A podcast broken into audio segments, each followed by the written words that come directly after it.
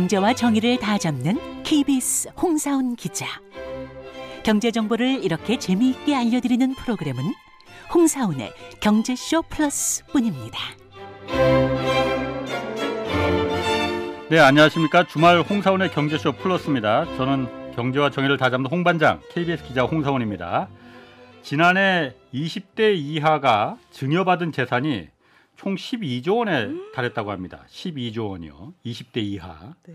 이 금수저의 대물림, 한국형 자산 불평등을 해결할 방법 이거 없을지 오늘 그 해법을 찾기 위해서 모셨습니다. 최백은 건국대 경제학과 교수 나오셨습니다. 안녕하세요. 네, 안녕하세요. 예. 그리고 아 오랜만에 모셨습니다. 네. 우리 질문 요정 오윤혜 씨 나오셨습니다. 안녕하세요. 네, 플러스의 박힌돌. 박힌 돌 굴러온 돌이 자꾸 박힌 돌을 아. 빼려 하더라고요. 굴러온 돌이 써놨던데. 그러나 절대 뽑히지 않는 박힌 돌 저는 은혜입니다. 반갑습니다. 자 오랜만에 모셨고 네. 오늘도 그 아주 센 질문 좀 부탁드릴게요. 네. 자 최 교수님 예. 지난해 20대 이하가 증여받은 재산이 12조 원이라는데 예. 이게 20대 이하가 한 증여받은 사람이 7만 명 정도 된다고 해요. 우와. 그러니까 1인당으로 따지면 1억 7천만 원씩 이게 뭐 40대 50대도 아니고 20대라고 하니까 뭐 좀 그런데 이걸 어떻게 좀 이해를 해야 될까요? 이거를 근데 있잖아요. 예. 그 오히려 이, 20대들은 음. 이거를 오래전부터 알았어요. 그 금수저. 기성세대만 잘 모르고 있었던 거지. 아, 이 그래요? 현실을요. 그래서 아. 우리가 우리 사회 속에서 금수저 용어가 나온 게 얼- 언제입니까요? 10년 더 됐어요, 이게요. 아. 그걸 그걸 만든 게 누구냐면 젊은 사람들이 만들었어요. 예, 그 예. 용어를요. 아. 그러니까 그들은 통계 수치는 모르더라도 예. 피부로 알고 있었던 거죠. 내 주변의 친구들 예, 뭐 알고 있었는데 보면은 받았더라. 제가 그래서 쓰는 표현이 있어요. 대한민국은 자산가 공화국이다. 어. 저는 민주공화국 아니라고 봅니다. 예. 예. 민주공화국은 말 그대로 우리가 현대사회 민주주의 사회에서 얘기 쓰는 건데 네. 자산가 공화국. 자산가 공화국이 뭐냐면은 부가 부를 낳고 신분이 세습되어지는 예. 우리가 한 2013년 어그 박근혜 정부 첫 해 때요. 예. 그때 데이터로 이런 데이터가 있습니다. 부모의 그러니까는 부모가 소득이 상위 10%일 때 예. 자녀가 상위 10%로 살 확률 네. 이런 걸 이제 경제학자들이 계산하고 이제 어, 어. 추적하고 그러는데 네. 그게 한 87%가 8% 정도 나왔었고요. 2013년 기준으로요. 예. 그리고 지금 10년 전이죠. 예. 그렇죠? 그다음에 뭐냐면 하위 10% 부모가 예. 소득이 하위 10%일 때 자녀가 하위 10%살 확률도 비슷하게 나옵니다. 거의 90% 가까운 거죠. 음. 지금은 그 이상이 10년이 지났으니까 더 됐는데 개천에서 용 절대 못 나온다. 아, 못 납니다. 이거 사실 제가 볼 때는요. 조선시대 말보다 지금 더 심해요. 예. 자산 불평등이요. 예. 제가 한 수치를 하나 소개해 드릴게요. 예. 작년에 작년에 그러니까 우리가 소위 말해서 우리나라 전체예요. 소위 우리가 이제 경제 활동을 통해서 소위 말해서 그러니까 근로 활동이라든가 기업이 투자라든가 이런 걸 통해 가지고 네. 만들어낸 순소득이 얼마가 증가했냐면 104조 정도가 증가했습니다. 1년 동안에요. 1년 동안에요. 예. 네. 근데 순자산, 우리나라 국내 순자산. 그러니까 이건 자산에서 부채를 뺀 거죠. 예. 이거 얼마 증가한지 아세요? 2030조가 증가했습니다. 아. 많을 20배. 거라고 생각했는데 너무 많네. 2030조요? 20배. 예. 20배가 더 많이 증가한 예. 거예요. 근데 그로부터 10년 전으로 되돌아가면은 예. 어느 정도가 되냐면요. 그 당시는 소득은 한 54조 정도가 증가했는데 예. 54조가 증가했는데 순자산은 701조가 증가했어요. 그러니까 이미 10, 년 전에도 그랬었는데 그러니까 10년 전에는 이 차이가 소득과 자산 간의 차이가 13배였었거든요. 증가 증가 분이요. 예. 근데 작년에는 그게 20배로 벌어진 건데. 그러니까 오래전부터 이게 진행되어 온 거예요. 음. 근데 가계만을 보게 되면은 예. 가계만을 보게 되면 더 심합니다. 가계는 그러니까 10년 전에는 가계의 가처분 소득이 한 1년에 한 40조가 증가해요. 예. 근데 순자산은 얼마가 증가하냐면 한 250조가 증가했어요. 예? 10년 전에요. 그러니까 이게 한 6배 정도 차이가 났었는데 네. 작년에는 얼마가 차이냐면은 가처분 소득이 한 56조 증가하는 동안에 예. 순자 가계 순자산은 1,133조 원이 증가했습니다. 아. 그러니까 이게 20배 차이 나는 거예요. 그러니까 10년 전만 해도 6배 소득 증가하고 자산 증가하고 6배 정도 격차가 있었는데 네. 지난해는 이게 20배로까지 벌어진 거예요. 네. 그러니까 그게 말이 좀 어려운데 예. 그러니까 쉽게 말해서 예. 내가 일해서 버는 그 소득의 증가보다 예. 부동산이든 주식이든 그렇죠. 자산의 증가분이 그러니까 쉽게 말해서 돈이 돈을 버는 게 훨씬 그렇죠. 더 많이 늘어났다는 그렇죠. 거잖아요. 아니 이게 그러니까 이런 상황 속에서 네. 제가 볼 때는 누가 노동을 하고 싶냐고요. 음. 그치. 누가 땀 흘려서 노동을 하고 싶겠냐고요. 그래서 제가 젊은 사람들이 20, 30대가 작년에 비투했다는 거 예. 저런 거 이해가 간다. 예. 왜 그러냐면은 뭐 지금 좋은 일자리도 많지가 않은데 예. 거기다가 뭐냐면 소위 말해서 비정규직 알바성 이런 단기 알- 아르바이트성 일자리 해가지고는 예. 생계 주다 보니까 버겁거든요. 그러니까요. 예. 독립적인 생활을 하기도. 근데 그러니까 앞이 안 보이는 거죠. 예. 언제 취업이 제대로 될지도 모르겠고 예. 그렇죠.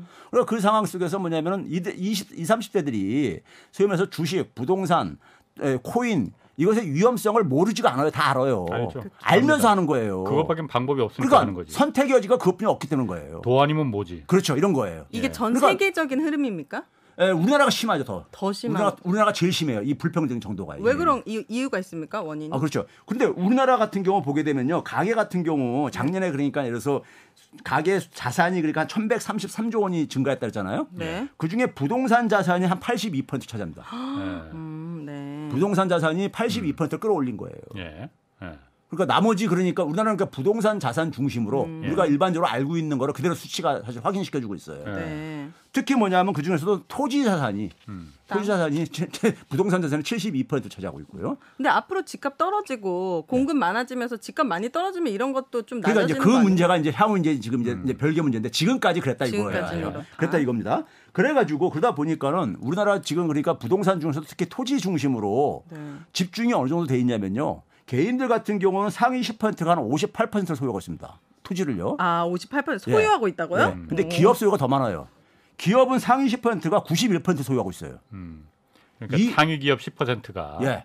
근데 이게 제가 조선시대 말을 제가 계산한 게 있거든요. 조선시대 말을 어떻게 계산? 그 이제 다산 정약용 선생이 네. 목민관을 목민심 선생님에서 목민관을 한단 말이에요. 네. 호남 지역에 가서요. 그렇지, 예. 거기서 그러니까 목민관을 지방 수령이잖아요, 일종이에요. 잘하려 행정을 잘하려면은 예. 지방 실태부터 먼저 제대로 파악을 해야 됩니다. 예. 가장 일차적인 파악이 뭐냐면 토지가 어떻게 에, 이게 얼마나 있고 생산하는 토지가 그리고 예. 어떻게 분배되어 있느냐 네. 이런 것들 을 조사를 한다고요. 그 기록이 남아 있기 때문에 네. 호남 지역이 가장 비옥한 지역이거든요. 전통 시대는요. 예. 이 쌀농사 짓는 지역에서요. 네. 근데 거기에서 보게 되면 우리가 그걸 가지고 소위 토지 소유가 얼마나 불평등하게 돼 있는가. 예. 그 진위 계수로 보게 되면 0.6이 채 안 됐었어요. 진위 0에서 계수. 1 사, 진위 계수라는 게 0에서 1 사이 값이고 예. 0이면 완전 평등한 거고 예. 1이면 완전 불평등한 불평등한 건데. 네. 0.6이 채 안 됐었어요. 예. 네. 근데 지금 최근에 얼마냐면 0.8이 넘었습니다. 어. 조선 시대보다 더 그러니까 불평등한. 더가 되니까요. 어. 조선 시대입니다. 조선 시대는 노비도 있었고 뭐 그 계급이 그러니까. 분명히 구분돼 있었는데 양반 상놈 다 있었고 예. 그때보다 그럼 지금이 더 양반 상놈 노비가 더 확실하게 그냥 구분돼 있다는 얘기예요. 그렇죠. 이게 지금 뭐냐면 제가 소득하고 자산을 얘기했잖아요. 예. 소득하고 자산은 다른 개념입니다. 소득은 우리가 매달 우리가 들어오는 수입이잖아요. 네. 노동 소득 쉽게 예. 말해서 아니, 어떤 소득이든 간에 소득은 예, 예. 매달 들어오는 소득입니다. 근데 이게 자산이라는 것은 뭐냐면 누적된 개념이에요. 예. 과거 자기 부모 세대부터도 우리가 이게 쌓이, 쌓이고 쌓이는 거죠. 누적되는 거죠. 음. 예. 그러니까 쉽게 얘기하면 저수지에 있는 물, 예. 저수지에 있는 물은 그러니까, 그러니까 이 어떤 공간에 저장돼 있는 물의 양이잖아요. 예. 저수량이요. 네. 근데 그 저수지의 물의 양은 올해 내린 빗물도 있겠지만은 음. 작년에 내린 빗물도 있을 것이고 그렇죠. 그 중에서 일부는 증발되기도 하고 예. 그 쌓인 게 그 저장된 양이라고요. 예. 그러니까 재산이라는 것은 뭐냐면 자산이라는 건 저장된 저장 개념이에요. 저량 개념이에요. 예. 근데 소득은 뭐냐면은 새로 들어온 빗물처럼 매달 이렇게 흘러 들어오는 것들이죠. 네. 그러니까 전통적으로는 우리가 뭐냐면 소득을 아껴 써가지고 그걸 저축을 해가지고 재산을 이렇게 축적을 했잖아요. 네. 지금은 그게 아니라 그런 경제 활동보다는 네. 오히려 자산에다 투자를 해가지고 부동산이든 주식이든 코인이든 투자를 해가지고 늘리는 게 훨씬 빠르다는 거죠. 예. 수치가 그걸 보여주고 있는 거예요. 예, 수치가요. 예? 그럼 이런 상황 속에서 누가 노동을 하고 싶겠냐 이거예요. 예, 예. 그리고 우리가 소위 말해서 창업을 하는 거 벤처를 사업을 하는 분들이 예. 창업을 하는 건왜 하는 겁니까? 물론 자기가 좋아서 하는, 하는 거지만은 예. 기대 수익이 높잖아요. 왜 그러냐면 벤처는 뭐냐면 리스크도 큰 거잖아요. 네. 실패할 확률도 있기 때문에. 예. 그 대신 뭐냐면 성공할 경우에 굉장히 기대 수익률이 높은 거잖아요. 예. 근데 부동산이 치- 이 벤처보다 기대 수익이 더 높아요. 음. 투자가 예. 자산 이- 이 수익률이 예. 누가 그러니까 우리나라 같은 데서 누가 벤처 이런 걸 하겠냐고요. 예. 자기가 그러니까 그게 진짜 하고 싶은 일이 아, 이래서 하지 않, 하는 사람 빼놓고는 돈만 생각한다면은 네. 누가 그 위험성도 더 높은 거기다가 하면서 수익도 근데 낮아. 음, 수익이 그래서 낮아. 우리가 대표적인 게 지난 2년 동안에 지난 2년 동안에 우리가 이 임대 사업들 하는 사람 중에서 지방에 그래서 제조업을 하시는 분들 중에서 공장 가지고 있는 분들이 네, 네. 임대사업자로 그러니까는 수도권에 등록을 해가지고 많이들 그걸 했잖아요. 왜 그러냐면은 제조업 제조업에서 그러니까 그래서 돈 벌어 세금 내는 것보다도 임대사업하게 되면 각종 세제 혜택이 있는 거예요. 예. 그 차이가 수십 배가 나는 거야 세금 혜- 세제 혜택이요. 음. 그러니까 국민들로 하여금 그러니까 자산 투자를 할, 할 수밖에 없는 환경이 조성돼 있다고. 음. 예? 실제로 보게 되면요. 예. 지난 2년 동안에 돈이 엄청 풀렸잖아요. 예. 팬데믹 상황이라 해가지고 네. 풀린 돈의 21%만 실물 경기로 갔습니다. 아, 아 그래요? 실물 경기로요. 나머지 한 750조 원 이상이 돈이 더, 더 풀렸는데 예. 그 21%만 그러니까 어, 실물 경기로 들어가고 네. 나머지 다 어디고 자산 시장이죠 뭐. 부동 다시 투자, 재- 재투자. 부동산이라든가 뭐 주식이라든가 이런 걸로 가- 간 거죠. 예. 네. 그러면 그렇게 가는 이유가 왜 그러겠냐 이거예요. 사업하는 것보다 이게 훨씬 더 돈 모으는 게 예. 돈을 더 쉽게 벌 수 있다는 거죠. 예. 네. 수치가 그대로 보여주고 있고요. 아, 그래서 예. 우리가 흔히 말해서 이것과 관련해서 여러분들 그 피케티라는 저희 프랑스 있죠. 학자 피케티. 들어보셨죠? 그 21세기 자본이라는 책 써가지고 예. 이제 베스트셀러로 돈 많이 번 사람. 피켓 피켓이에요. 예, 피케티. 네. 네. 피케티는. 그냥 엄청 두꺼워 갖고 그러니까 말이에요. 베고 자기 참 좋아. 이 사람이 만든 이 사람이 네. 이제 그러니까 불평등을 측정하는 걸로 하나 이제 그러니까. 아이디어를 제안한 게 네. 소득 대비 자산의 비중. 예. 예? 이걸 이제 그런 거예요. 왜냐하면 왜 이 소득하고 자산을 비유했냐면요. 자산은 굉장히 누적적인 개념이다 보니까는 이게 그러니까 불평등이 심할 수밖에 없다 이거예요. 세습이 되기 때문에. 그렇겠죠 예. 당연히. 자산은 세습이 되는 문제거든요. 예. 근데 소득은 그게 아니라 당대에 자기가 열심히 일을 해서 버는 거잖아요. 예. 네. 그러니까 이게 좀 성격이 다른 거죠. 그러니까요. 네. 같은 부라고 하더라도 부의 원천이라 하더라도요. 그래서 소득 대비 자산의 그러니까 비중을 가지고 피커티 지수 이걸 가지고 이렇게 제안을 한 거예요. 이거 네. 가지고 불평등도로 한번 측정을 해보자. 아. 그랬는데 우리나라가 작년에 얼마였었냐면요. 예. 자- 작년에 드디어 우리나라가 얼마를 돈까지냐면 12 값에 12배. 뭐가 12배입니까? 그러니까 우리나라 순소, 순소득분의 순자산이 아, 아. 비중이 12배. 그러니까 아, 12배. 순자산이 그러니까 소득이 12배. 아. 이렇게 되는 걸로 우리가 했는데 일에서 버는 돈보다 그러니까 물려받은 자, 그, 이 자본 돈이 돈을 버는 게 한 12배가 더 컸다. 아, 예. 그런데 네. 미국이 금융위기 터지기 전에 예. 미국이 금융위기의 원인을 핵심 원인을 불평등으로 얘기하거든요. 그렇지. 예. 그런데 미국이 얼마인지 아세요? 금융위기 터지기 2007년에 예. 5.8배. 근데 우리나라 12배. 아, 지금 12배. 예. 그럼 우리나라도 그렇게 미국 금융위기처럼 그렇게 될 수도 있나? 어, 그 우리나라, 우리나라는 이게 후유증이 더 가요. 예. 왜 그러냐면은 아까 그랬잖아요. 자산은 있잖아요. 네. 자산은 이게 굉장히 오랫동안 쌓인 거예요. 예. 그러니까 이게 자산에 그러니까 거품이 꺼질 때는 이게 많이 쌓여 있으면은 예. 이게 또 이게 이게 충격이. 줄어드는데도 굉장히 오랫동안 진행이 되죠. 예. 악순환 고리가 작동하는 거거든. 반대로 그러니까요. 예. 막 위로 올라가다가 밑으로 떨어질 때도 굉장히 오래 걸릴 게 아닙니까? 예. 쌓인 게 많으니까는. 예. 그래서 이게 충격이 더 클 수밖에 없어요. 예. 네. 근데 이거를 이제 그러니까 미국하고 비교한 거는 그냥 단순하게 이제 그러니까 여기 계산을 해서 한 건데 예. 나라들마다 물가 지수가 틀리고 그러잖아요. 그래서 물가를 고려해 가지고 화폐 단위를 재계산해 가지고 예. 계산해서 이제 이 선진 국가들하고 제가 계산을 해 봤어요. 네. 우리나라가 얼마냐면 8.4배 2020년 기준으로. 물가 고려 했더니 예. 8.4배. 8.4배. 어. 근데 미국이 5.3배. 어. 미국은 이러니까 저 이, 이거 된 거죠. 지금 현재 예, 어. 2020년 2020년 에. 기준으로 아. 2021년 자료가 오케이, 오케이. 뒷받침이 안 예, 되기 예. 때문에 그다음에 뭐냐면은 유럽에서 제일 높은 나라가 프랑스가 7.6배고요. 예. 독일 같은 경우 5.1배. 예. 근데 우리나라가 8.4배라고요. 옆에 우리보다, 나라 우리보다 더 높은 나라는 없어요. 없어요. 아 그래요? 주요 국가 중에서. 그래서 제가 우리나라가 전 세계에서 가장 이게 자산 불평등이 심하다고 한 게 그거예요. 가장 불평등이 심한 나라네요. 정말. 그렇죠. 진짜 그래요. 어. 원인이 뭡니까? 어, 그러니까 이게 뭐냐면 말했잖아. 근로환경? 돈, 돈 일해서 돈 버는 거보다 네. 땅 사고 주식 투자해서 버는 그리고 물려받은 거로다가 그 자산의 격차가 워낙 크니까 그러니까 불평등이 투자 환경이. 그만큼 자, 안. 좋다는 겁니까? 돈이 네. 아까 그랬잖아요. 돈이 그러니까 지난 2년 동안에 풀린 돈에 한 21%만 소위 따- 열심히 일을 해가지고 소득을 버는 네. 이쪽으로 돈이 들어가고 네. 나머지 80% 가깝게가 자산시장으로 갔다 그랬잖아요. 네. 한국은행이 돈을 아무리 공급해도 네. 그 돈이 그러니까는 기업에 투자되고 고용을 하고 이런 데 가는 게 아니라 그게 그러니까 뭐냐면 예, 부동산 시장 대출 받아가지고 부동산 시장으로 가고 이렇게 간다 이거예요. 예, 예. 대부분 돈이. 예. 네. 그러니까 당연히 뭐냐면 돈이 많은 곳 많이 가는 곳에서 돈의 증식이 더 많을 수밖에 없는 거죠. 자원이 네. 글로 많이 배분되니까. 네. 이걸 제가 한번 계산을 해봤어요. 예. 1990년대 외환위기 직전까지만 하더라도요. 풀린 돈에 예. 풀린 돈의 92%가 실물 경제로 갔습니다. 그 당시에는요. 아 그래요. 92%가. 네. 예. 근데 아까 얘기했듯이 지난 2년 동안 21%가 줄어들 쫙 줄어들어와요. 예. 그러니까 이게 굉장히 그러니까 외환위기 이후에 장기간 진행된 거예요. 그러니까 이게 20년 이상 진행된 거예요. 음. 이게 그러니까 이 자산 중심으로 자산 중심의 이 구조로 경제 경제 구조가 경제 네. 구조가 바뀐 거예요. 지난 20년 동안에 별로 20년 바람직하지 않은 거 아니에요? 아는 거죠. 예. 그래서 제가 하면 대한민국이 고인물 사회가 됐다 하는 이유가 예. 그렇게 되게 되면요 어떻게 됩니까요? 자원이 자원이 생산 활동으로 안 갑니다. 그렇지. 안 그럴 게 아닙니까? 누가 일하려고 그래? 그렇죠. 그다음에 뭐냐면 혁신도 안 일어납니다. 네. 기업들은 왜 투자를 아까 얘기했듯이 창업 같은 안 거. 안 하려고 그러니까 예. 그러면 자원도 안 가고 창업 혁신도 안 일어나면 경제 성장이 떨어질 수밖에 없죠. 그래? 예. 그래서 떨어져 가는 이- 이유인 거예요. 음. 어. 그러면 그 속에서 결국은 뭐냐면 자원이 자원이 결국은 뭐냐면 그 이 생산 활동을 통해 안 가니까는 투자도 안 이루어지고 고용도 안 이루어질 거 아닙니까? 예. 네. 그러면 그 상황 속에서 결국은 뭐냐면 일자리가 안 생길 거 아닙니까? 예. 일자리 네. 나쁘고. 그럼 일자리 나빠진 사- 상황 속에서 임금 불평등 문제가 생겨요. 예. 음. 그게 바로 뭐냐면은 결혼율을 떨어뜨리는 이유죠. 예. 결혼율이 결혼율을 결정하는 가장 경제적인 핵심 이유가요. 임금 불평등입니다. 음. 두 번째가 주거 비용이에요. 네. 세 번째가 교육 비용, 자녀의 교육 비용이고요. 이거 한국은행에서 이건 조사해서 나온 네. 겁니다.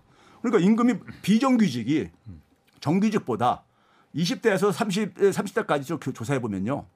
서울 지역 조사한 거를 보게 되면은 정규직 그러니까는 임금하고 비정규직 임금의 격차하고 결혼 비중하고 똑같이 거의 비슷하게 나와요. 네. 놀랍게도 그러니까요. 네. 아 비정규직이 결혼하기 불 저희 힘들다는 건 상식적으로 쉽게 이해되잖아요. 그쵸. 그러니까 임금 불평등이 실제로 그렇게 작동하고 있어요. 그다음에 주거비 그것도 많은 젊은 사람들이 공감하는 거잖아요. 네. 예? 살찐 말은 못해서 결혼 못한다는 얘기 많이들 하잖아요. 그렇죠? 자녀 교육비 때문에 애 낳기가 한다. 그런 얘기 하잖아요. 네. 그러니까 이게 출산 파업으로 이루, 이- 이- 이루어지는 거예요. 출산율이 떨어진다. 예. 그렇죠. 그러면은 이 자산이 그러니까는 한 나라의 경제의 중심으로 이게 완전히 고착화되고 있는 네. 거예요. 그럼 자산이라는 건 뭐냐? 돈이 부가 부를 만들어주는 이거죠. 예. 실제로 보게 되면요. 실제로 보게 되면 이 돈이 많은 사람들이 돈이 많은 사람들이 대출도 더 많이 받습니다. 당연히 그렇죠. 왜 신용이 그러니까, 있으니까. 그러니까 이게 이게 뭐냐면은 돈을 벌려면은 예. 금융 자원, 돈에 대한 네. 접근의 기회가 많은 많아야 되는 거야 일단은요. 네. 그렇죠? 그래야지만 돈을 벌 수 있는 맞아요. 거잖아요. 그래서 상위 2% 그러니까 부동산을 가지고 부동산 부자들 순서를 쭉 매겨갔을 때 상위 2%가 어느 정도 그러니까 대출을 받냐면요. 대출을 받으면 받냐면은 3억 한 어, 3억 원 이상을 이렇게 받아요. 어, 개인이 예, 네. 받는데 하위 30%는 거의 못, 못 받고 있는 거고. 음. 그러니까 돈, 없으니까. 돈 이용도에 있어서 뭐 담보로도 받을 게 없으니까 집도 없고 맞아요. 그러니까는. 음. 그러니까 돈에 그러니까는 접근 가능 접근도가 그렇게 엄격하게 차이가 나니까는 돈이 돈을 버는 건데. 돈이 돈을 버는 거죠 당연히. 계속. 예, 그렇죠. 음. 그러면 이게 돈이 돈을 벌다 보면은 예. 이게 결국 뭐냐면 경제력을 중심으로 해서 신분도 대물림 되는 거예요. 예. 돈이 많다 보니까는 돈이 많다 보니까 자녀 교육에도 더 많이 투자할 수 있게 아닙니까? 예. 그렇죠. 그걸로 나타나는 게 뭐냐면 강남 파락군식 교육 시스템입니다. 우리나라에. 예. 예? 소위 말해서 외고라든가 특목고 중심에 거기에 그러니까 보낼 수 있는 사람은 상대적으로 누구 누구입니까요? 100%는 얘기는 못하지만은 네. 상대적으로 돈 많은 부모들이 많이 투자하는 그렇겠죠, 부모들이 당연히. 거기 많이 갈 게 아닙니까? 네. 그들이 사회에 나와서 주요 그러니까는 일자리를 다 하니까 거의 독점하고 공직도 이른바 그렇고 좋은 일자리는 다 예, 키드들이 그렇고 파라콘들이 다- 그거 하고요. 예. 예? 그런데 그들이 받는 교육이 사실은 그러니까 오늘날 사회 뭐 암기 위주만 이렇게 가는 거잖아요. 엄청나게 선행 교육 시키고 막 이런 방식인 거잖아요. 예. 네. 그것이 그러니까 대한민국 사회 그러니까 지금 미래를 만드는데 별로 바람직한 교육 방식이 아니라는 걸 다 알면서도 예. 그 방식이 왜 계속 진행되고 있느냐? 돈이 많은 사람들이 그 방식이 훨씬 더 유리한 거예요. 음. 그렇죠. 자기들 자녀를 그러니까는 상대로 차별적으로 키울 수 있는 음. 예? 그 능력이 있으니까. 그러니까 뭐냐면 경제력이 자녀의 교육력을 결정하고 자녀가 그러니까 사실 또 경제력 축적하는데 그가 되고 심지어 정치 공간으로 진출도 공직에 진출 기한도 더 많고 이, 이게 이게 대, 이게 악순환 고리가 대- 이루어지는 거예요. 네. 신분의 대물림이 소위 말해서 예. 자 그래서 최 교수님 예. 네. 지금 그 부분은 저희가 이제 문제 의식은 음. 충분히 좀 네. 분노가 막 차오릅니다. 네. 어쨌든 우리 사회의 이 소, 이 소득과 자산의 불평등 그 격차가 결국 불평등을 극심하게 지금 벌어놨고 그게 경제도 좀- 한국 경제도 지금 망쳐놓고 있고 또 아까 말씀하신 대로 이 좋은 일자리들을 다 어쨌든 어쩌다가 돈 많은 부모 만나서 좋은 고등학교 나오니까 당연히 좋은 대학 가고 그러니까 상대적으로 좋은 일자리들 들어온다는 거 음. 우리 인식하고 있습니다. 그 문제라는 그렇죠. 거. 네. 중요한 거는 그러면은 이 불평등을 음. 계속 견딜 수는 없을 거 아니에요. 그렇죠. 사람들이 다 이걸 갖다 뻔히 보면서도 참는 음. 것도 한계가 있을 거 아니에요. 네. 그걸 막아주는 게 국가의 역할 아닙니까? 그렇죠. 어떻게 막아야 됩니까? 그럼 그 불평등을? 그러니까 이걸 이걸 막으려면요. 예. 일단은 뭐냐면 지금 한번 봐보세요. 시장의 시장의 영역에서는 예. 시장의 영역에서는 기본적으로 돈의 힘이 지배하는 곳이라고요. 예. 돈이 많은 사람이 네. 돈 벌기가 쉬운 구조란 말이에요. 예. 우리 그런 말이죠. 빌 게이츠가 방문하니까는 예. 빌 게이츠의 돈을 그러니까는 사람들이 엄청난 거부라는 걸 알다 보니까는 1초에 30만 원씩 생기는 사람이다. 예. 예? 그래서 그 사람은 뭐 누가 어느 신문에 얼핏 보니까 그런 게 기사 나왔더라고요. 저기 저 이 땅바닥에 5만 원짜리 지폐가 떨어져 있으면은 그걸 줍는 게 오히려 이 사람 이 사람한테는 손해. 손해다.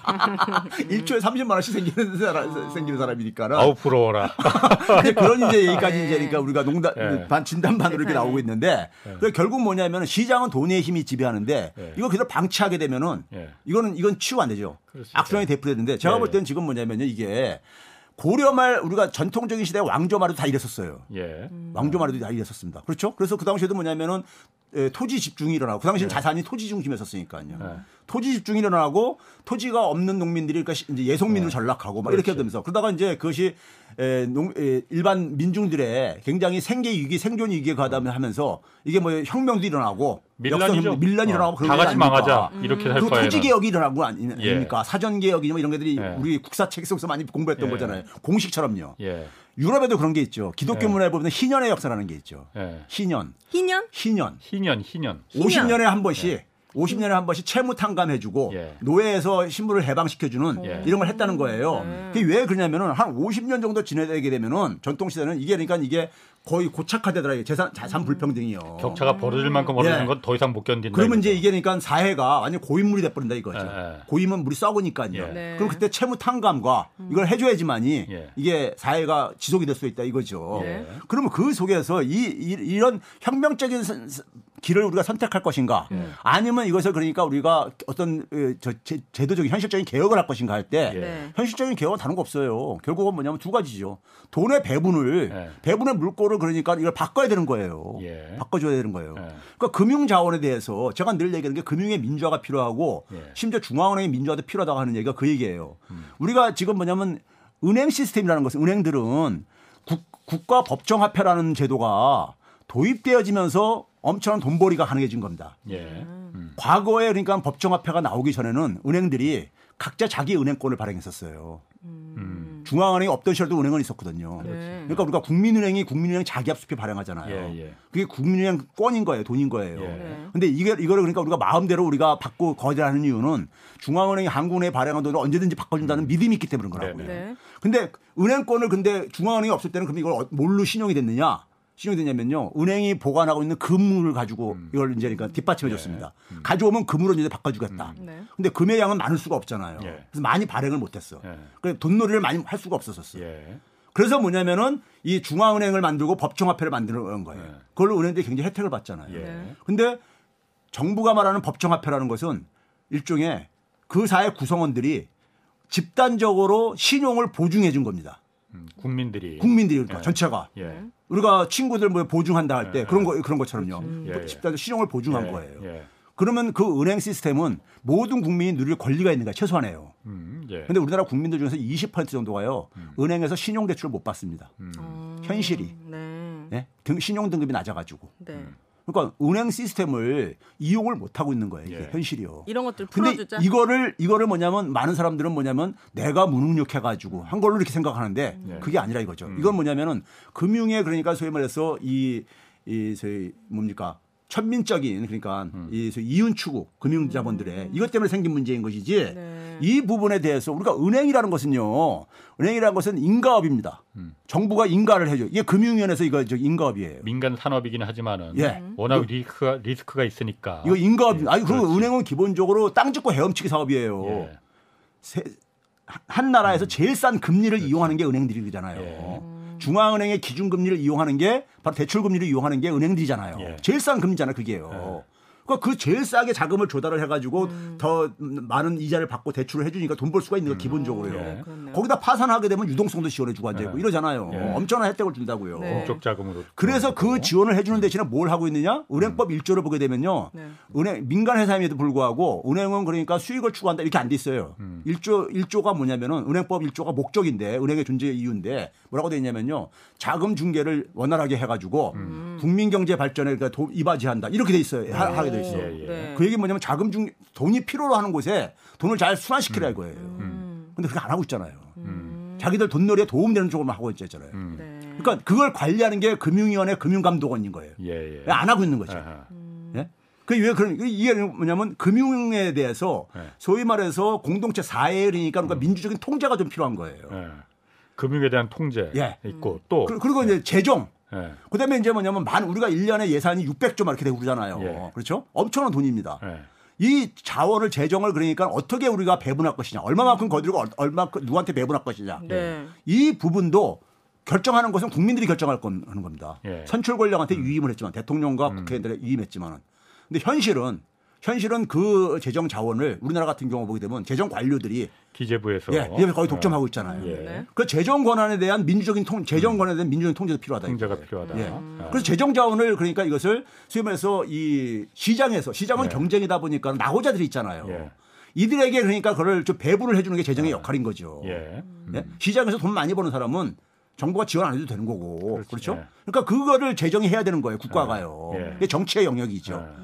예. 그러니까 이제 재정에 대한 그러니까 민주적인 통제가 이게 그러니까 어, 필요한 그 것이죠. 불평등을 그래야만 줄일 수 있다는 거고. 그렇죠. 그게 이제 결국 뭐냐면 돈에 대한 접근권을 예. 경제는 결국 뭐냐면 돈의 배분 문제예요.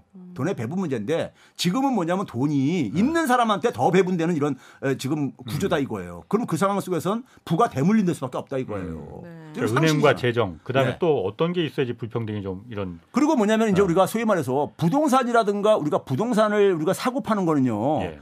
경제 활동을 우리가 나타내는 대표적인 지표가 GDP잖아요. 예. GDP 증가에 하나도 관계 없습니다. 주식 거래하는 것도요. 예. 예? 왜 그러냐면은 새로 신축, 예. 새로 건설회사가 신축한 아파트를 예. 사는 그 아파트는 GDP에 들어가요.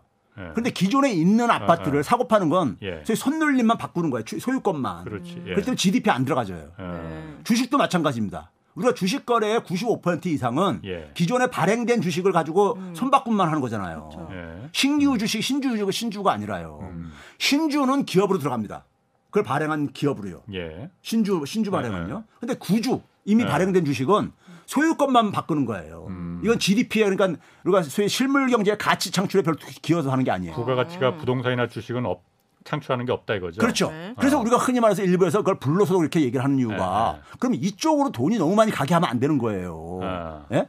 그러니까 이게 소위 말해서 투기적이고 불로소득으로 음. 돈이 많이 배분되게 예. 한 사회 속에서 가장 중요한 경제적인 자원이 돈인데 음. 돈이 그러니까 생산활동과 혁신에 많이 흘러들어가게 해야 되는 거 아니겠습니까? 예. 그래야지 그 사회가 소위 말해서 미래가 그러니까는 우리가 기대할 수 있는 거잖아요. 만들어지고 일자리가 만들어지고 그런 거 아닙니까? 예. 네. 근데 지금 현실 속에서는 그게 그걸 글로는 안 가게 음. 가는 게 오히려 바보가 돼 예, 글로 돈을 보- 보내는 게 예. 그러니까 우리가 흔히 말해서 제조업하는 게 바보다 비슷다 이런 그렇지. 얘기 하는 이유가 현실 속에서 해제된 게 오래됐잖아요. 네. 그 부분은 그러니까 국가가 통제를 개입을 해야 된다. 그렇죠. 그런 투기 저거에 대해서 네. 우리가 소위 말해서 이 사회 평균 소득 이하의 저 이상에 대해서 예. 그걸 자본주의식 방법을 할 수 있는 게 바로 뭡니까? 세금이에요. 예. 환수해야 되는 거죠. 세금을 통해서 기대 수익률을 낮춰야죠. 그 부분을 그러니까 음. 불평등을 아, 완화하기 세금. 위해서 네. 분, 재분배하는 게 국가의 역할이다. 아, 이거 그렇죠. 세금으로 우리가 얘기해 겨- 주셨으면 경제학 교과서에도. 세금. 예. 조세 기능 중에 우리가 대표적인 게 소득 재분배가 돼 있어요. 음. 그렇죠. 예. 예. 국가의 역할이 바로 그 그렇죠. 재분배가 가장 큰왜 역할 중에 그러냐면 하나입니다. 자본주의는 시장은 기본적으로 불평등을 만들 수밖에 없다 이거예요. 그렇지. 원천적으로 예. 속성이. 음. 그러니까 그거를 근데 방치하게 되면은 정글이 된다 이거죠. 음. 밀림의 사회가. 소위 리바이던이 없는 무질서의 세계가 된다 이거죠. 근데 이번 정부는 거꾸로 법인세를 깎아주고 했기 때문에 요 방향은 좀 다를 수 있겠네요. 그럼 아니 그렇죠. 그러니까 지금 이번에 그러니까 굉장히 우리나라 지금 중산층 이하가 굉장히 힘들어요. 왜냐하면 이자 비용이 막 올라가면서 그쵸, 이자 비용이. 가처분 소득이 줄어든 거잖아요. 네. 거기다 물가가 올라가니까 실질 소득 줄어들어. 어, 네. 죽겠는 거예요. 그쵸. 근데 지난 2년 동안 팬데믹 겪으면서 굉장히 지금 힘들어 죽겠는데 지금 거기다가 또 인플레이션이 지금 따르고 있는 거잖아요. 네. 그이 상황 속에서 중산층 이하가 지금 엄청나게 고통스러운데 정부가 민생 대책으로 내놓은 게 일탄으로 내놓은 게 감세잖아요. 네. 네? 재벌 기업과 그다음에 부유층 고액 자산가들에게 혜택이 집중된. 네. 그러니까 국민들한테 공감을 못 얻죠. 네. 그렇군요. 알겠습니다. 그러면은 한국 그 사회가 한국 경제가 앞으로 그러니까 간단하게 네. 이게 그럼 이 불평등을 해소할 만한 희망이 있습니까 없습니까? 지금 지금 이, 이 문제가요. 예. 그 지금 저는 이렇게 표현합니다. 한국 경제하고 청년들이 좀비화돼 있다. 예. 사실상 좀비가 돼버렸다 이거예요. 음. 그럼 그 속에서 제가 그래서 그런 얘기를 해요. 근데 이제 우리 우리 사회 속에서는 앞에서 제가 얘기한 개혁들이 예. 이거 쉽지가 않아요. 예. 제가 이제 뭘 말씀 지금 부동산 시장이 경착륙되는 거 막으려면 있잖아요. 제가 늘 이 시간에도 몇 번 소개했듯이 한국판 양쪽 하나 필요해요. 예. 근데 그거를 우리 사회는 뭐냐면 그 정책에 대해서 무주택자하고 유주택자 간에 엄청난 이 대립이 있습니다. 예. 예? 엄청난 대립이 있어요. 예. 그러니까 우리 사회가 엄청나게 이게 되니까는 이 정치인이 잘못해가지고 예. 국민들의 분열을 엄청 시켜놨어요. 예. 그럼 결국은 뭐냐면은 겨울 국민주택 규모 정도의 자, 음. 기집 하나 갖고 있는 사람들이 자기도 그러니까 자산가라고 착각을 하고 살고 있어. 음. 근데 제가 제가 이 수치를 보게 되면요 상위 0.1에서 1%를 제외한 나머지 자기 자산이 있는 사람들은 그건 저기 세습할 수 있는 자산 규모가 아니에요. 음, 예. 그러겠죠. 예, 그 정도가 아니야. 그러니까 99% 이상 국민들이 어. 깨어나 가지고 이런 이런 개혁을 앞에서 얘기한 제도적인 개혁을 음. 수용을 하지 않으면은 결국은 파국까지 가가지고 음. 다시 거대한 리셋이 이루어지는 예? 소위 전통적으로 얘기하면 혁명 같은 것이 저는 불가피하다고 봐요. 네. 그러니까 그건, 그건 그 사회가 선택할 몫인 거죠. 네. 거대한 리셋 혁명이 필요하다 예. 한국 사회에서는 예. 음. 알겠습니다. 자 여러분께서는 지금 홍사원의 경제쇼 플러스 듣고 계십니다.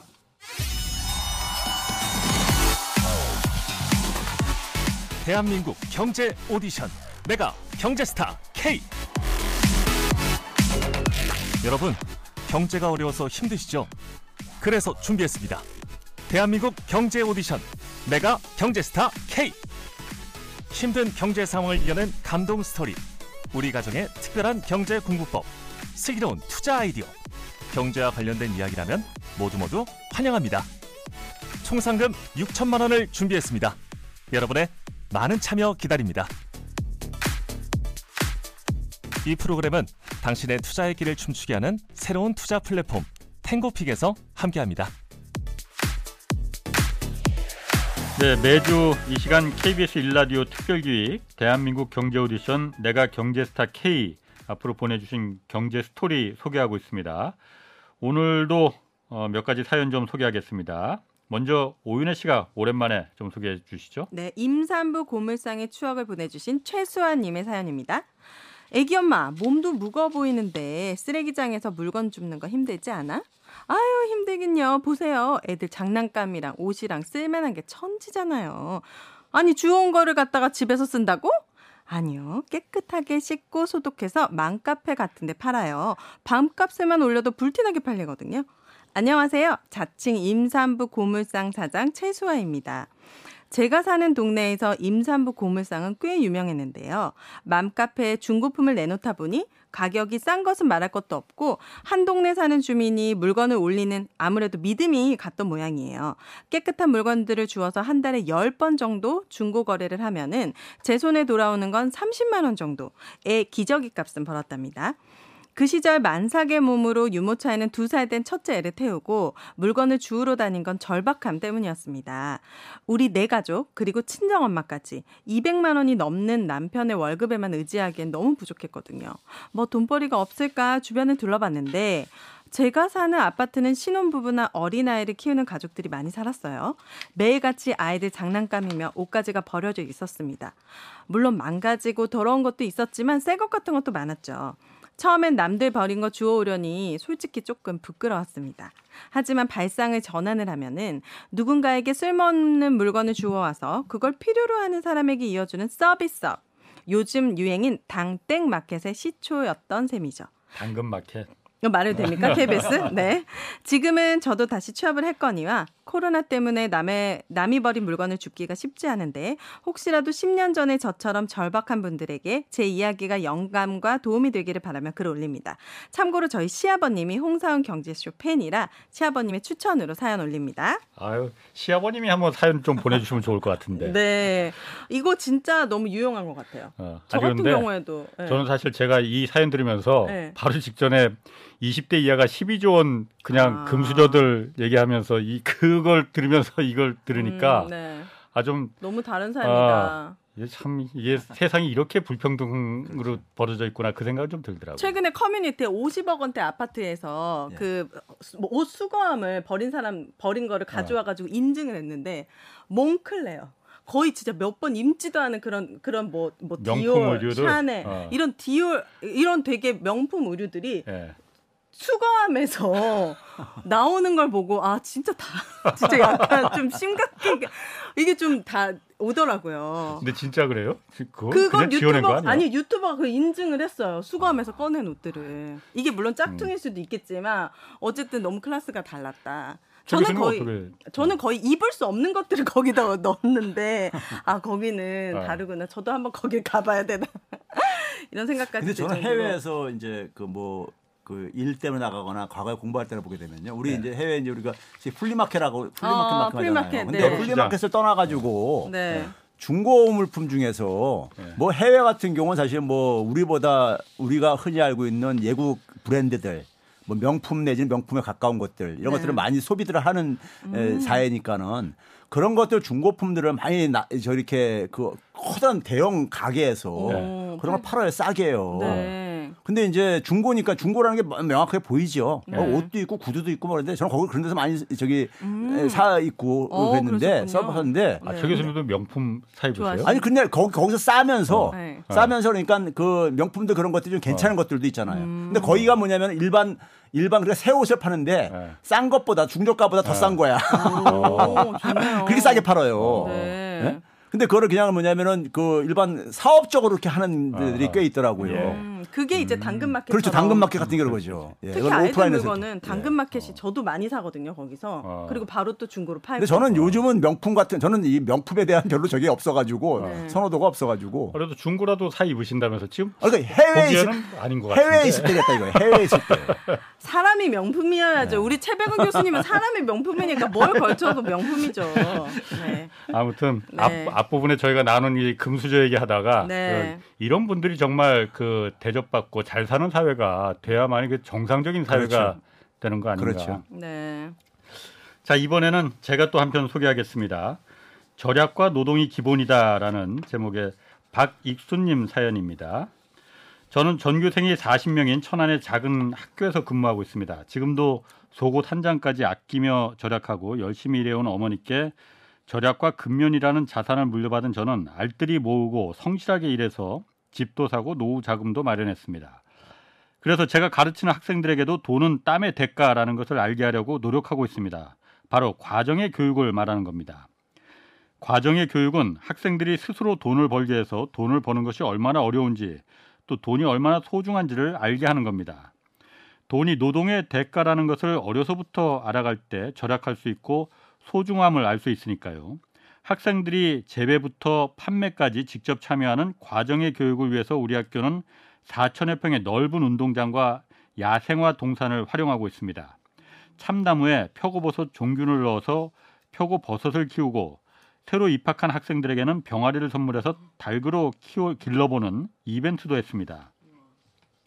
풀로 가득한 운동장을 300평 규모의 밭으로 일궈서 고구마와 배추도 키우고 있는데 2020년 심은 표고버섯은 이제 생산을 시작해서 2학기에는 로컬 푸드 매장에서 판매할 예정입니다.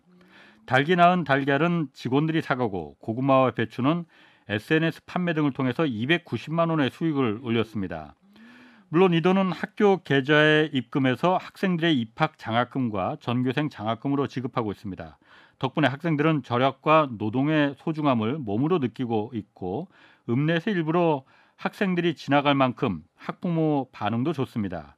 돈을 잘 굴려서 경제적인 자유인이, 자유인이 되는 거 물론 중요하죠. 하지만 성실히 땀 흘려서 어, 절약하고 투자했더니 경제적인 자유인이 되었다는 이, 이런 사례가 많아질 때 우리 사회는 역동적이고 행복한 사람이 많아지지 않을까요? 이 절약과 근면성을 몸에 익힐 수 있는 초등학교 교육의 시작이야말로 가장 중요한 경제 교육이라 경제 교육이라고 생각돼서 촌 교장이 이렇게 글을 올려봅니다. 우와, 교장 선생님이셨군요. 천안에 이거 살아있는 완전 수업 아닙니까? 금융 수업. 저는 이 땀의 대가라는 얘기가 정말 가슴에 제가 항상 주장하는 거거든요.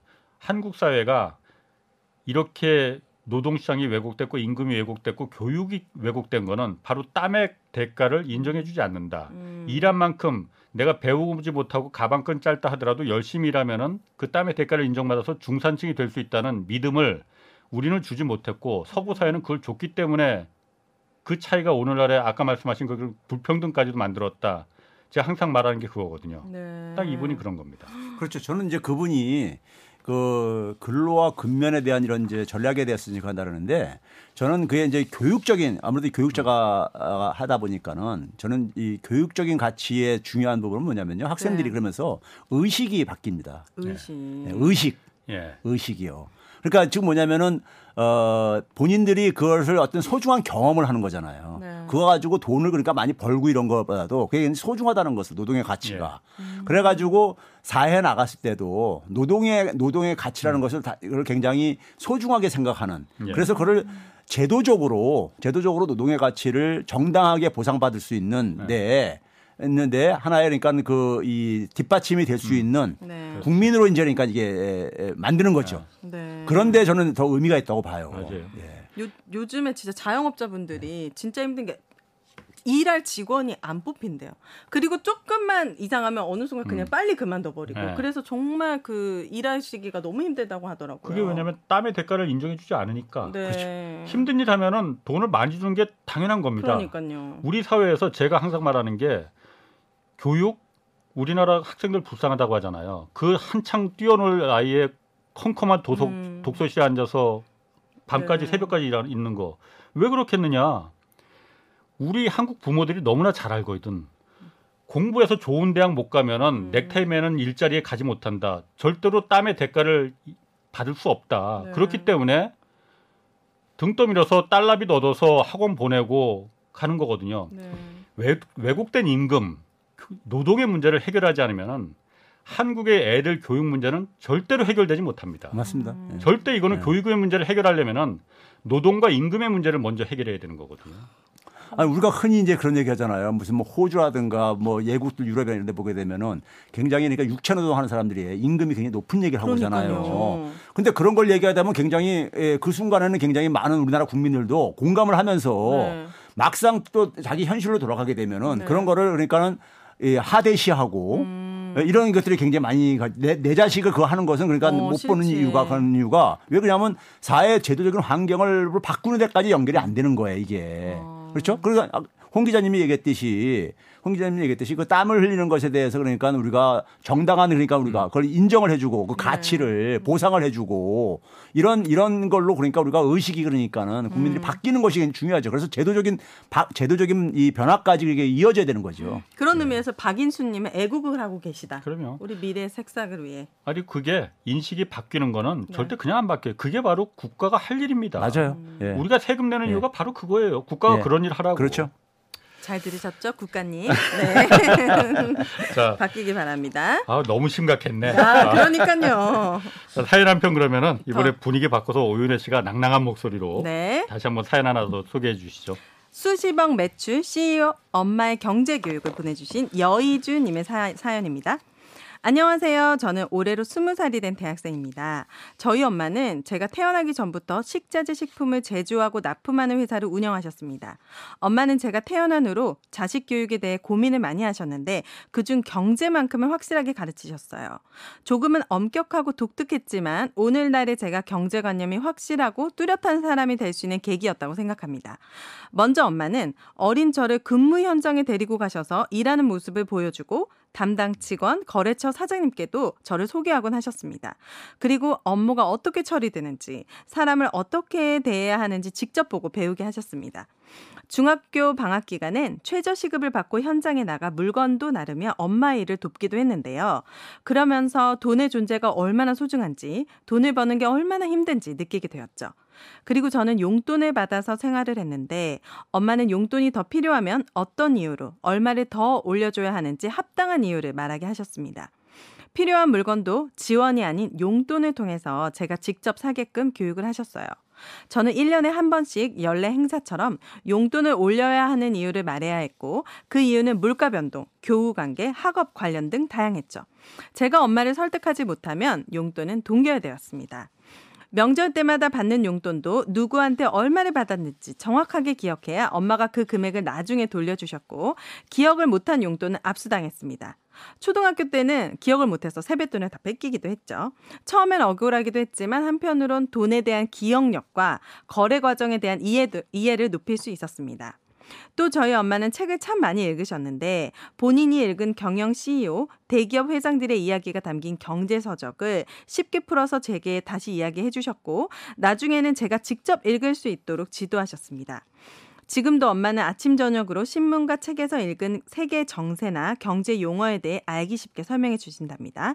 이러한 엄마의 교육 덕분에 저는 고등학교 때 학교에서 열린 모의 주식 대회에서 2등을 하기도 했고 또래 친구들보다 경제 상식이 더 많은 그런 사람이 되었습니다.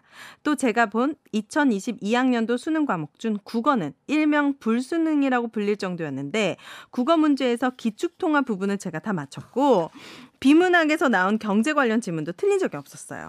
돌이켜보면 이게 다 엄마의 도움 덕분이라고 생각됩니다. 스무 살이 된 지금은 중국어를 전공하며 엄마의 사업을 돕기 위해 준비 중입니다. 또 엄마한테 배운 대로 어린 동생에게 경제 교육을 전수하고 있죠. 이런 저를 보시고 엄마는 수십억 대의 자산보다 제가 더 큰 자랑이자 엄마의 경력이라고 하셨습니다. 이런 엄마에게 자랑스러운 딸이 되고 싶어요. 이런 마음가짐도 조기 교육의 힘이라고 할 수 있겠죠? 아, 와, 진짜 대단한 어머니시네요. 아니 저는 어. 이그 경제 교육이라는 게 네. 사실 제가 경제쇼 진행하기 전에는 완전 무지랭이였거든요. 네. 경제에 대해서. 네. 이 경제가 이렇게 재밌는 건지 음. 참 이, 재밌더라고요 정말로. 네. 그리고 내가 살아가면서 왜 진작 좀 진작 이런 부분에 대해서 좀 관심을 두지 않았을까 음. 그런 생각 들더라고요. 저희 저도 가끔 이제 일하는데 저희 아들이 따라가고 싶다고 합니다. 엄마 일하는데 따라갈래? 그럼 제가 유튜브로 홍사원 기자님, 최백은 교수님 같은 얼굴 보여드리고 이렇게 무서운 아저씨들이 있는 곳이라서 절대 따라오면 안 된다고 제가 신신당부했는데 조금 크면은 어. 어, 좀 데리고 다니면 하겠네요. 예, 너무 좋은 경험이었던 것 같아요. 최 교수님은 어떠세요? 그러니까 제가 요거 한번 좀 물어볼게요. 그 경제 교육하면은 어쨌든 네. 우리나라에 지금 경제가 뭐 작년 재작년 하도 막 주식 뭐 이런 거 음. 많이 있으니까는 수없이 많은 막 경제 유튜브들 막 그 채널들 막 생기고 그랬잖아요. 네. 그거 바람직합니까 안 합니까? 그러니까 뭐가 바람? 그러니까- 유튜브가 많- 많은 게요. 아니 그러니까 많아서 예. 그 보면은 거기서 정말 이해관계가 막 내가 음. 제가 봐도 야 저거는 정말 냄새가 너무 나는데 이런 채널도 굉장히 많거든요. 예. 이렇게 경제 그 방송들이 어쨌든 많은 게 예. 한국 사회에 예. 일반 국민들한테 바람직한 건지 아닌 건지 근데 그 우리 아까 우리가 앞에 일부에서 예. 우리 대한민국 경제 현실을 얘기를 했잖아요. 예. 저는 그게 그런 부분에도 그대로 투영이 된다고 보여요. 예. 그러니까 되게 그 속에서 수요는 뭐겠습니까요? 수요는 뭐냐면 사람들? 주식, 예. 주식 정보 뭐 이런 것들이죠. 그렇지. 네. 많은 사람들이. 예. 그러니까 그런 쪽으로 너무 그러니까 편중돼 가지고 예. 아. 이게 만들어질 수밖에 없죠. 투자. 유튜브 이런 음. 이런 부분들도요. 네. 그런 점에서 그러니까는 이게 사회가 그러니까는 이게 제대로 이게 정상화 돼야지만 그런 것들도 음. 좀 건, 건전한 생태계가 만들어진다는 것이죠. 사회가 건전하게 되면 그런 유튜브나 방송이나 이런 채널들도 좀 건전하게 간다. 그렇죠. 지금처럼 예. 막 예. 무조건 막 주식. 주식, 막 부동산. 부동산, 이거 예. 돈벌이 이렇게 돈벌이를 된다. 이렇게 해가지고 예 그렇게 되죠. 알겠습니다. 그 부분 어 알겠습니다. 그 부분 제가 한- 항상 좀 물어보고 싶어. 이게 이 보면서 제가 보더라도 아 이게 일반 국민들이 이런 부분을 보고 너무 막 이렇게 그냥 투전판에 막 오히려 끌어들인 거 아닌가 뭐 이런 음. 생각이 좀 들어서 그래서 제가 좀 물어봤습니다. 네. 자 마지막으로 사연 제가 한 편 더 소개하겠습니다. 서울 마포구 연남동에서 김민준님이 보내온 사연입니다. 사회 초년생의 예금 풍차 돌리기라는 제목입니다. 풍차 돌리기. 안녕하세요. 저는 32살 직장인입니다. 마포구에 사는 제가 친구 따라 강남 가는 게 아니었는데 친구들이 뭐 다 코인이다 주식이다 하길래 저도 5년 동안 열심히 모은 돈으로 코인, 주식, P2P 투자까지 했습니다. 결과는 예상하신 것처럼 투자금의 절반을 겨우 회수하고 그래서 이 길은 내 길이 아닌갑다 하고 그런 생각에 적금을 시작했습니다. 작년까지만 해도 금리가 낮아서 티끌 모아 티끌이었지만 지금은 금리도 오르고 주식이나 코인처럼 원금에 손실이 없는 금융 상품은 예금 적금뿐 아니라 아, 예금 적금뿐이라서 올해 4월부터 하고 있습니다. 단순히 예금 적금만 하면 내가 경제 스타키에 사연을 올리지는 않겠죠. 제가 생각하는 재테크 방법은 예금 풍차 돌리기입니다. 매월 1년짜리 적금이나 예금에 새롭게 가입해서 목돈을 모으는 풍차 돌리기는 어른들에게는 뭐 익숙한 방법일지 모르겠지만 저 같은 MZ 세대에게는 쉽고 빠르게 목돈을 만들 수 있는 신세계입니다. 예를 들어서 올해 1월에 100만 원짜리 예금 통장을 만들고 2월에 또 하나, 3월에 또 하나 이런 식으로 12월까지 예금 통장을 매달 만들면 총 12개의 예금 통장이 생기고 1년에 1,200만 원의 예금이 모입니다. 그럼 다음 해인 2023년 1월에는 올해 1월에 만든 예금 통장이 만기가 될 것이고 만기된 금액 100만 원에 이자 추가 100만 원을 다시 예금하면 월 200만 원짜리 예금 통장을 만들 수 있습니다. 이런 식으로 2024년에는 300만 원, 2025년에는 400만 원. 원금이 커질수록 이자도 커지면서 복리의 효과도 누리고 또 돈이 모이는 속도도 빨라질 겁니다. 물론 저와 같은 사회초년생은 받는 급여에 비해 빠르게 오르는 물가에 대응하기 어려워서 급등나기 쉬운 주식이나 코인에 빠지기 쉽습니다. 그 유혹에 말이죠. 하지만 예금 풍차 돌리기를 하면 1개월마다 뿌듯함과 복리 효과, 안정적인 원금과 이자 수입을 받을 수 있겠죠. 게다가 우리는 젊지 않습니까? 예금 풍차 돌리기를 하는 동안 진급도 하고 월급도 오르면 조금 더 예금 금액도 늘릴 수 있고 주식이나 부동산 등을 공부하면서 착실히 모은 시드머니로 자신에게 맞는 투자를 한다면 우리의 내일은 오늘보다 밝을 겁니다. 사회 초년생 모두 좌절하지 말고 힘냈으면 좋겠습니다. 화이팅! 어, 하고 사연을 끝맺 으셨습니다. 우선 부지런해야겠네요. 통장을 1년에 12개를 만들어야 되고 그죠? 그러니까 예금 풍차 돌리기. 어. 어, 그거 괜찮네. 요즘은 또 이 금리도 높으니까 그렇네요. 이게 오히려 더 확실한 수익률 아닌가 이런 생각도 좀 드는데. 그러니까 뭐 가장 건전한 거죠. 가장 예. 건전한 건전한 방식이고 예. 그다음에 에, 처음 어차피 그러니까는 뭐 이 불을 소위 말해서 재테크를 하려면은 예. 좀 시드머니를 만들어야 되니까는 예. 예, 만들어야 되는 점에서도 어, 처음 출발은 다 그렇게 하는 게 예. 가장 바람직하죠. 그러니까 바람직하고. 이렇게 12개 통장을 만들어 주는 네, 그렇게 하려면 굉장히 많은 이제 어쨌든 긴축적인 생활을 음, 할것 그렇죠. 같아요. 제가 볼 때는요. 네. 예. 이 시간이 지날수록 부, 납입 불입해야 되는 돈이 많아지는 거니까. 예. 그러니까는 음. 저 며칠 전에 기사를 읽었는데 20대인가 30대인가 하여튼 그 청년 직장인이 3년 만에 1억을 모았다고 해요. 네. 근데 받는 급여가 그렇게 많지가 않았어. 네. 받는 급여가 250만 원인가 뭐 그 매달 그랬다고 해요. 거의 한 달에 그런데 500씩 모아야지. 80%를 그러니까 그 1억인데. 적금에 불입했다고 해요. 80%를요? 어. 그래서 1억을 모았다고 하던데. 아 그래요? 네. 500만 원씩 1년이면 6천만 원이고 6천만 원 3년 하면 1억 8천 아니구나. 죄송합니다. 계산 안 계산 아니 빠르시네. 250씩 그러니까는 네. 어, 그냥 200. 하나도 안 쓰고 그래 해- 해도 네. 일 1년에 3천만 원인데 네. 원금은 네. 그럼 3년이면 1억이 안 되는 9천만 원밖에 안 되는데. 제가 신문에서 봤는데 그것도 신문이 또 가짜 가짜 뉴스 또 퍼뜨렸나? 어쨌든 진짜 안 쓰고 완전 모았다. 어, 더군다나 지난 2, 3년 동안의 네. 금리를 생각해 볼 때면은 네. 그건 사실 거의- 계산이 쉽게 나오기 어려운 적이 아니 제가 지금 급, 급하게 생각해서 그러는데 하여튼 그 예. 직, 청년 직장인이 80% 예금의 를 80%를 와. 그 급여 80%를 적금으로 해서 네. 3년 만에 1억을 모았다. 그런데 한 달 급여가 250만 원인지 그거는 제가 다시 한번 좀 음, 확인을 네. 해봐야겠어요. 어쨌든 대단하시다. 그런 사연이었습니다. 자, 그래서 오늘 어, 어, 이렇게 네 개 사연 그 소개했습니다. 최수아님, 박익수님, 또 여이주님, 김민주님 네 분께 깊은 감사드리고요. 네. 아울러서 이 네 분께는 월 장원에 나가실 수 있는 기회도 함께 좀 드리겠습니다. 네. 자, 여러분의 경제 사연 KBS 일라디오 홍사원의 경제쇼 홈페이지에 어, 대한민국 경제 오디션 내가 경제 스타 K 여기 가시면 올려주실 수 있습니다. 12월 9일까지 진행되니까 여러분 많은 참여 좀 부탁드리고 특히 청년들, 청소년들 음. 그리고 또 그 나도 전문가 애널리스트 코너가 있거든요. 여기 좀 많은 사연 좀 올려주셨으면 좋겠습니다. 네. 자 오늘 함께해 주신 최백운 교수님 그리고 오랜만에 나오신 오윤혜님 두분 고맙습니다. 주말 홍사원의 경제 쇼 플러스 오늘 여기서 마치겠습니다. 고맙습니다. 네, 감사합니다.